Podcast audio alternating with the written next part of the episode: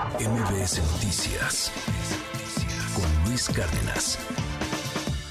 Hace unos días, la semana pasada, en el Politécnico Nacional, en la Boca 8, la prepa, para que nos entendamos, llegaron unas chavas, unas muchachas, estudiantes del Poli, estudiantes de la Boca 8, a la clase de un maestro que da física.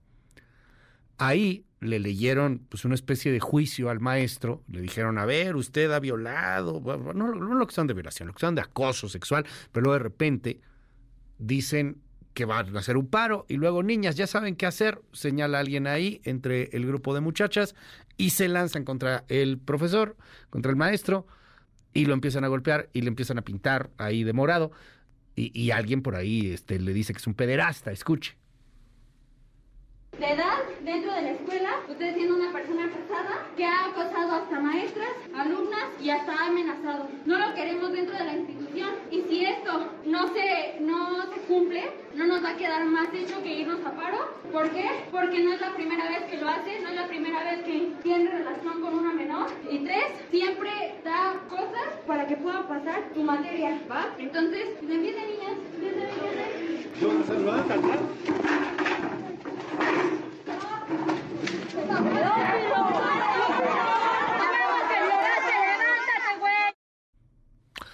Empiezan a golpearlo. Si usted me sigue a través de la tele, pues está viendo las imágenes. Si no me sigue a través de la tele, pues le describo las imágenes que seguramente ya vio.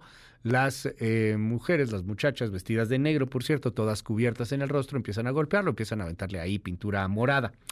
Al respecto, el Instituto Politécnico Nacional señaló en un comunicado que reitera la política de cero tolerancia a los actos de acoso y violencia de género, por lo que cualquier agresión debe denunciarse conforme al protocolo. En torno a la defensa o no del maestro, pues no ha dicho mucho el Politécnico. El maestro sufrió algunas heridas, ninguna considerada de gravedad, estuvo en el hospital y ya se encuentra en su casa. Y no hay ninguna denuncia penal contra el maestro, más allá de esta denuncia pública. Pero ¿qué pasa cuando hay estas denuncias públicas? Yo le aprecio el día de hoy a Valentina Ortiz, ella es comunicóloga, creadora de contenido, muy polémica en, en, muchas de las opiniones, en muchos de los contenidos que genera, y le aprecio muchísimo que me tome la llamada. Valentina, te mando un abrazo, muchas gracias por tomarme la llamada. ¿Cómo estás? Buen día. Hola, un placer estar aquí con ustedes. ¿eh? ¿Qué opinión te merece esto que pasó ahí en el Poli? Bueno, por supuesto comentar que este es un caso que ha salido de México. Yo me enteré a través de seguidores que tengo en México, pero por supuesto también me lo han enviado seguidores de Argentina, de España. Entonces, claramente es algo que ha llamado la atención de, la audiencia en general fuera del país, fuera de la República Mexicana. Y en este contexto, cuando vi las imágenes, lo primero que me llama la atención es el nivel de salvajismo con el cual atacan a este, a este docente. Em, al escuchar las declaraciones de las alumnas que posteriormente atacan a este profesor, una de las cosas que, dicen en este manifiesto que leen ante el profesor, que tú comentabas, una de las cosas que más llamativas resultan es que primero insta a las instituciones a tomar acciones sobre este docente que si no se van a ver obligadas a ir a paro para posteriormente agredir salvajemente al profesor. Estaban comunicando que iban a tomar una medida de paro si nadie hacía nada con respecto a la situación de este docente y posteriormente, sin que puedan darle ningún tipo de respuesta sobre si se va a hacer algo o no y si van a tener que ir a paro o no, lo agreden físicamente entre varias muchachas, entre varias personas, sin el más mínimo proceso racional de, interpretar si esta quizás es la, la, mejor vía para conseguir justicia. A mí lo que me llama la atención es plantearme que, bueno, eh, las, chicas estas dicen que hay denuncias contra este docente. Yo no he podido encontrar ningún registro que, donde conste una denuncia contra el docente, quizás las haya, quizás no en caso de que las haya, quizás el primer paso sería que, medios de comunicación. De hecho, de hecho no, perdón que te interrumpa, Valentina, de hecho no las hay. O sea, lo, lo que sabemos por, por el mismo Politécnico es que, es que no las hay. Es que se invitó antes de que pasara esto a las, a las eh, mujeres que estaban denunciando, a las muchachas que estaban denunciando al maestro, a que lo denunciaran por las vías legales, por el Ministerio Público, decimos aquí en México, pero, pero se negaron a ello. O sea, no, no hay denuncias penales. O sea, lo que hay, pues es esta especie como de juicio sumario, ¿no? Entiendo. Exacto, esto que me estás diciendo confirma perfectamente entonces la información que yo pude constatar y es que yo he estado buscando a diestro y siniestro a ver si constaba alguna denuncia y no he encontrado ninguna. Eh, es curioso porque además incluso en una de las versiones más largas de este video sale otra, otra docente o otra responsable de la institución diciendo soy abogada, si ustedes necesitan interponer algún tipo de proceso contra este hombre porque ha, eh, hecho algo, entonces esto se tiene que hacer con, eh, a través de una denuncia al Ministerio Público, cosa que por supuesto no ha sucedido. Yo creo que siempre tenemos que partir, eh, eh, también como he hecho con el caso de Roemer, desde la presunción de inocencia. No podemos culpabilizar a alguien únicamente con una declaración, únicamente con un testimonio. Tiene que haber algo muchísimo más, muchísimo más tajante para poder, para poder condenar de esta manera públicamente a una persona. Tiene que haber evidencia más allá de un relato, porque un relato somos capaces de, de inventarlo cualquiera. Pero es que incluso, aunque existiera una denuncia, Existen muchísimas instancias intermedias antes de llegar a una actitud tan barbárica y tan salvaje como esta. Se va, eh, se, interpone una denuncia en el Ministerio Público, ese sería el primer paso. Si eso no funciona, se insta a las instituciones del centro educativo a, a intentar acelerar ese proceso. Si eso no funciona, se va a un paro. Si el paro no funciona, se acude a los medios de comunicación, a la prensa. Hay tantas instancias previas antes de atacar tan salvajemente en grupo a una persona que no se defiende, que me parece que, que, lo que estamos hablando ahora mismo es serio. La vulnerabilidad en la que se encuentran las personas acusadas por este tipo de delitos está siendo cada vez más grande y no existe manera de que ni siquiera un docente, un profesor, que se supone que tiene algún tipo de, autoridad en relación a sus alumnos, puede defenderse de algo como esto. En tus redes sociales, Valentina, me, llamó mucho la atención en tu cuenta de Instagram el asunto de que te defines como antifeminista de alguna otra manera. Dice en lucha contra el feminismo desde el 2016, First Spanish Speaking Anti-Feminist Communicator on YouTube, parte de lo que señalas en, tu, en tu Instagram. Y y bueno, esto te ha generado una cantidad enorme de críticas, te, han llamado traidora, te, han dicho de todo y al mismo tiempo también pues de, aplausos, de vítores, etcétera. Eh, hay, hay, etcétera, perdón, hay aquí un asunto que me llama la atención porque pues hoy día todo esto, cuando uno lee los comentarios en las redes sociales, hay una cantidad enorme de gente a favor de las chavas, a favor de estas muchachas, diciendo pues es que es la falta de justicia, es que hasta este punto se llega, es que tenemos eh, pues la desesperación de que nadie nos hace caso y, y bueno, todo se justifica en la bandera del feminismo. ¿Esto es feminismo o no es feminismo, Valentina? Lamentablemente tengo que decir que sí, que esto es feminismo y justamente por eso yo no me puedo identificar como feminista, sino todo lo contrario. Yo considero que no se puede perseguir la igualdad ni desde una postura que excluye, ni desde una postura violenta y reaccionaria.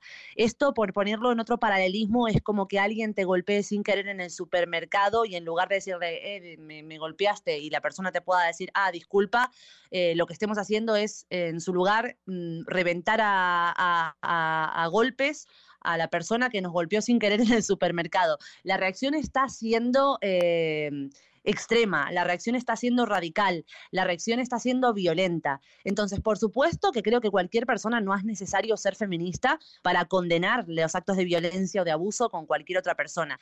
Lo que sí es necesario yo creo, es empezar a, individualizar estos comportamientos y empezar a entender que no hay manera de justificar actos de tal barbarie como los que estamos viendo en la situación de estas chicas, por ejemplo. No hay justificativo para esto. Dicen, no es que a esto hemos llegado porque nadie nos hace caso, es que no han intentado ninguna otra vía anterior para que les hagan caso.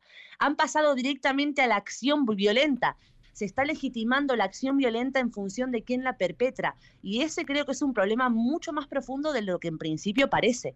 Si viéramos este mismo comportamiento en cualquier otro grupo que no se identificara como un grupo de mujeres feministas, por supuesto que el juicio que estaría haciendo el conjunto de la sociedad sobre esta situación sería muchísimo más crítico. claro. Pero como lo abanderan a través del feminismo, Entonces, de alguna manera, nadie puede llevar una crítica al respecto de esto porque todo lo que se disfrace de feminista termina siendo justificable. Y me parece que esto es un error. Estamos volviendo a, la quema de brujas. Estamos volviendo a la misma persecución, estamos volviendo a, las, casas de brujas típicas de la Edad Media, donde en lugar de atravesar a las personas por un juicio justo, en cuanto queremos vengarnos de alguna persona por cualquier hecho fortuito, Basta con señalarlo de abusador, de maltratador o de misógino para que cualquier acto de violencia y que viole sus derechos se vea justificado. Me siento obligado a preguntarte tu experiencia en países como España o en países como Argentina, como la misma Argentina, ¿no? En donde a veces estos movimientos pues han llegado a, extremos, a, temas de, cancelaciones de contenidos, a temas de cancelaciones en los medios, a temas de, denuncias por utilizar mal un género, un pronombre en algún momento, eh, y, a los cambios, pues inclusive que electoralmente estamos viendo, ¿no? No sé si eso tuvo o no que ver con el triunfo, por ejemplo, de Milei ahora ya en, en Argentina. ¿Qué, has vivido ahí en, en España, en Argentina, en, en, estas radicalizaciones de estos movimientos feministas? Bueno, que ponerme a hacer una bitácora de todas las barbaridades que he visto, porque yo... No, pues haces un libro. Exacto, estoy planificando de hecho hacer un libro al respecto porque es mucho lo que se ha vivido en siete años cada vez ha ido más a, extremos mayores. Al principio, hace siete años, en 2016, veíamos cosas que veíamos como preocupantes, que veíamos graves, que veíamos extremas, y cuando lo comparamos con lo que estamos viendo hoy, parecen, parecen cosas leves. Fíjate cómo ha ido aumentando en su intensidad y en la impunidad con la que se cometen estos actos para que lo que sucedía antiguamente se pueda ver como algo leve cuando ya lo veíamos como grave. Te pongo un par de ejemplos de acá de España. Ahora mismo eh, estoy de, viaje en España por un, por un documental que he grabado, pero nos podemos encontrar con condenas en casos de denuncias por violencia de género por cosas tan simples como eh, tirarse una ventosidad en la cama junto a tu pareja o decirle a tu pareja, vete a la mierda, cuando tu pareja te lo había dicho antes. En España tenemos casos como esos.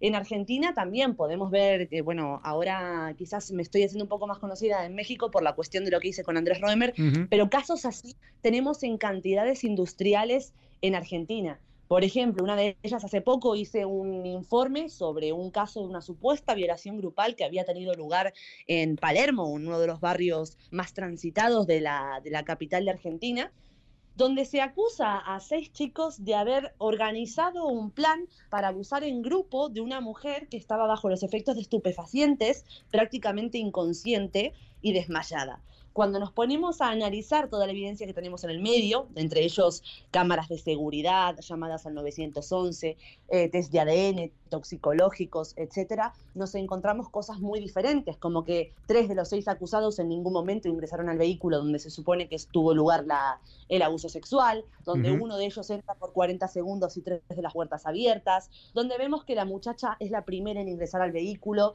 entra sola y vuelve a salir sola 23 minutos más tarde, eh, completamente consciente, completamente vestida, agarrando su mochila en el proceso. En la cámara de seguridad podemos ver como la supuesta salvadora de la muchacha, que fue quien posteriormente realizó la denuncia, eh, en lugar de rescatar a la muchacha, lo que hace es golpearla. Y los 11 supuestos abusadores los que defienden a la, a la, a la supuesta víctima.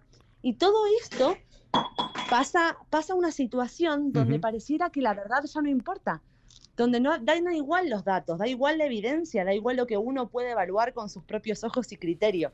Lo único que importa es el relato que de, de manera oficial o institucional se empieza a dar a través del movimiento feminista y finalmente por una cuestión de obligación moral terminamos ignorando los hechos fácticos, terminamos ignorando la realidad a fin de contentar un discurso artificialmente construido.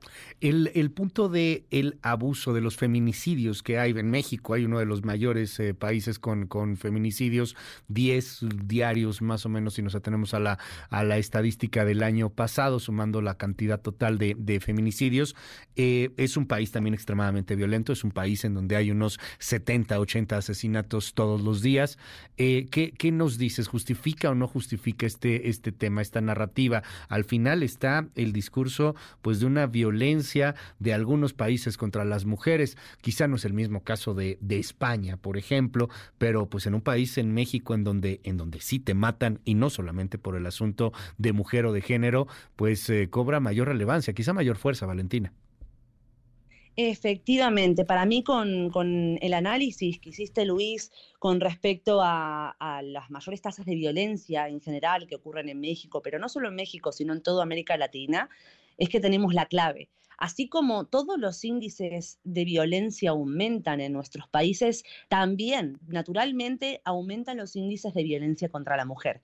Si ponemos a compararnos un país nórdico con España, Argentina o México, evidentemente veremos que en los países hispanos tenemos mayor tasa de robo, mayor tasa de secuestro, mayor tasa de violencia en agresiones en la vía pública tenemos mayor tasa de homicidios en general y ahí también entran los homicidios a mujeres y el maltrato hacia mujeres, así como el maltrato hacia hombres. Las tasas de violencia en general son más altas y los motivos no tienen que ver con una cuestión de género porque en ese caso veríamos que solo aumentarían en aquellos delitos que tienen que ver con género y sin embargo esa no es la realidad. Además, tenemos que recordar cuál es la definición original de violencia de género y no la, la definición de alguna manera manera, por llamarlo metafóricamente de alguna forma, prostituida que actualmente utilizamos en muchos países. Según propiamente ONU Mujeres, la violencia de género es aquella violencia que se da por un motivo de género y no de un género hacia otro. Además, eh, especifica que lo pueden sufrir mujeres, hombres, niños y niñas. Cuando nosotros observamos un caso donde hay una mujer agredida o una mujer incluso lamentablemente asesinada, en muy pocos casos decidimos hacer un análisis eh, o un peritaje sobre cuáles fueron las motivaciones de esa violencia. Y mientras que la violencia hacia los hombres o los homicidios hacia los hombres, todo el mundo puede reconocer que son multicausales y que pueden haber un montón de factores involucrados, desde el abuso de sustancias, eh, trastornos psicopáticos no diagnosticados, eh, diferentes tipos de educación restrictivas. Todas estas mismas motivaciones existen también en la violencia contra la mujer y no es el género el único motivo. De hecho, me atrevería a decir que en la mayoría de los casos no lo es. Sin embargo, como obviamos hacer este análisis minucioso y terminamos guiando por un discurso meramente emocional, resumimos que toda la violencia hacia las mujeres tiene eh, el género en su razón. Te aprecio mucho, Valentina Ortiz, que me hayas tomado esta llamada telefónica y si me permites, estamos al habla para poder seguir platicando sobre este tipo de temas. Mil gracias. Te seguimos en tus redes sociales, en tu Instagram en particular. Sí, mi Instagram es valencinfiltro bajo y en YouTube me pueden encontrar en mi canal La Entropía de Valen. Gracias, muchísimas gracias. Es Valentina Ortiz. MBS Noticias con Luis Cárdenas.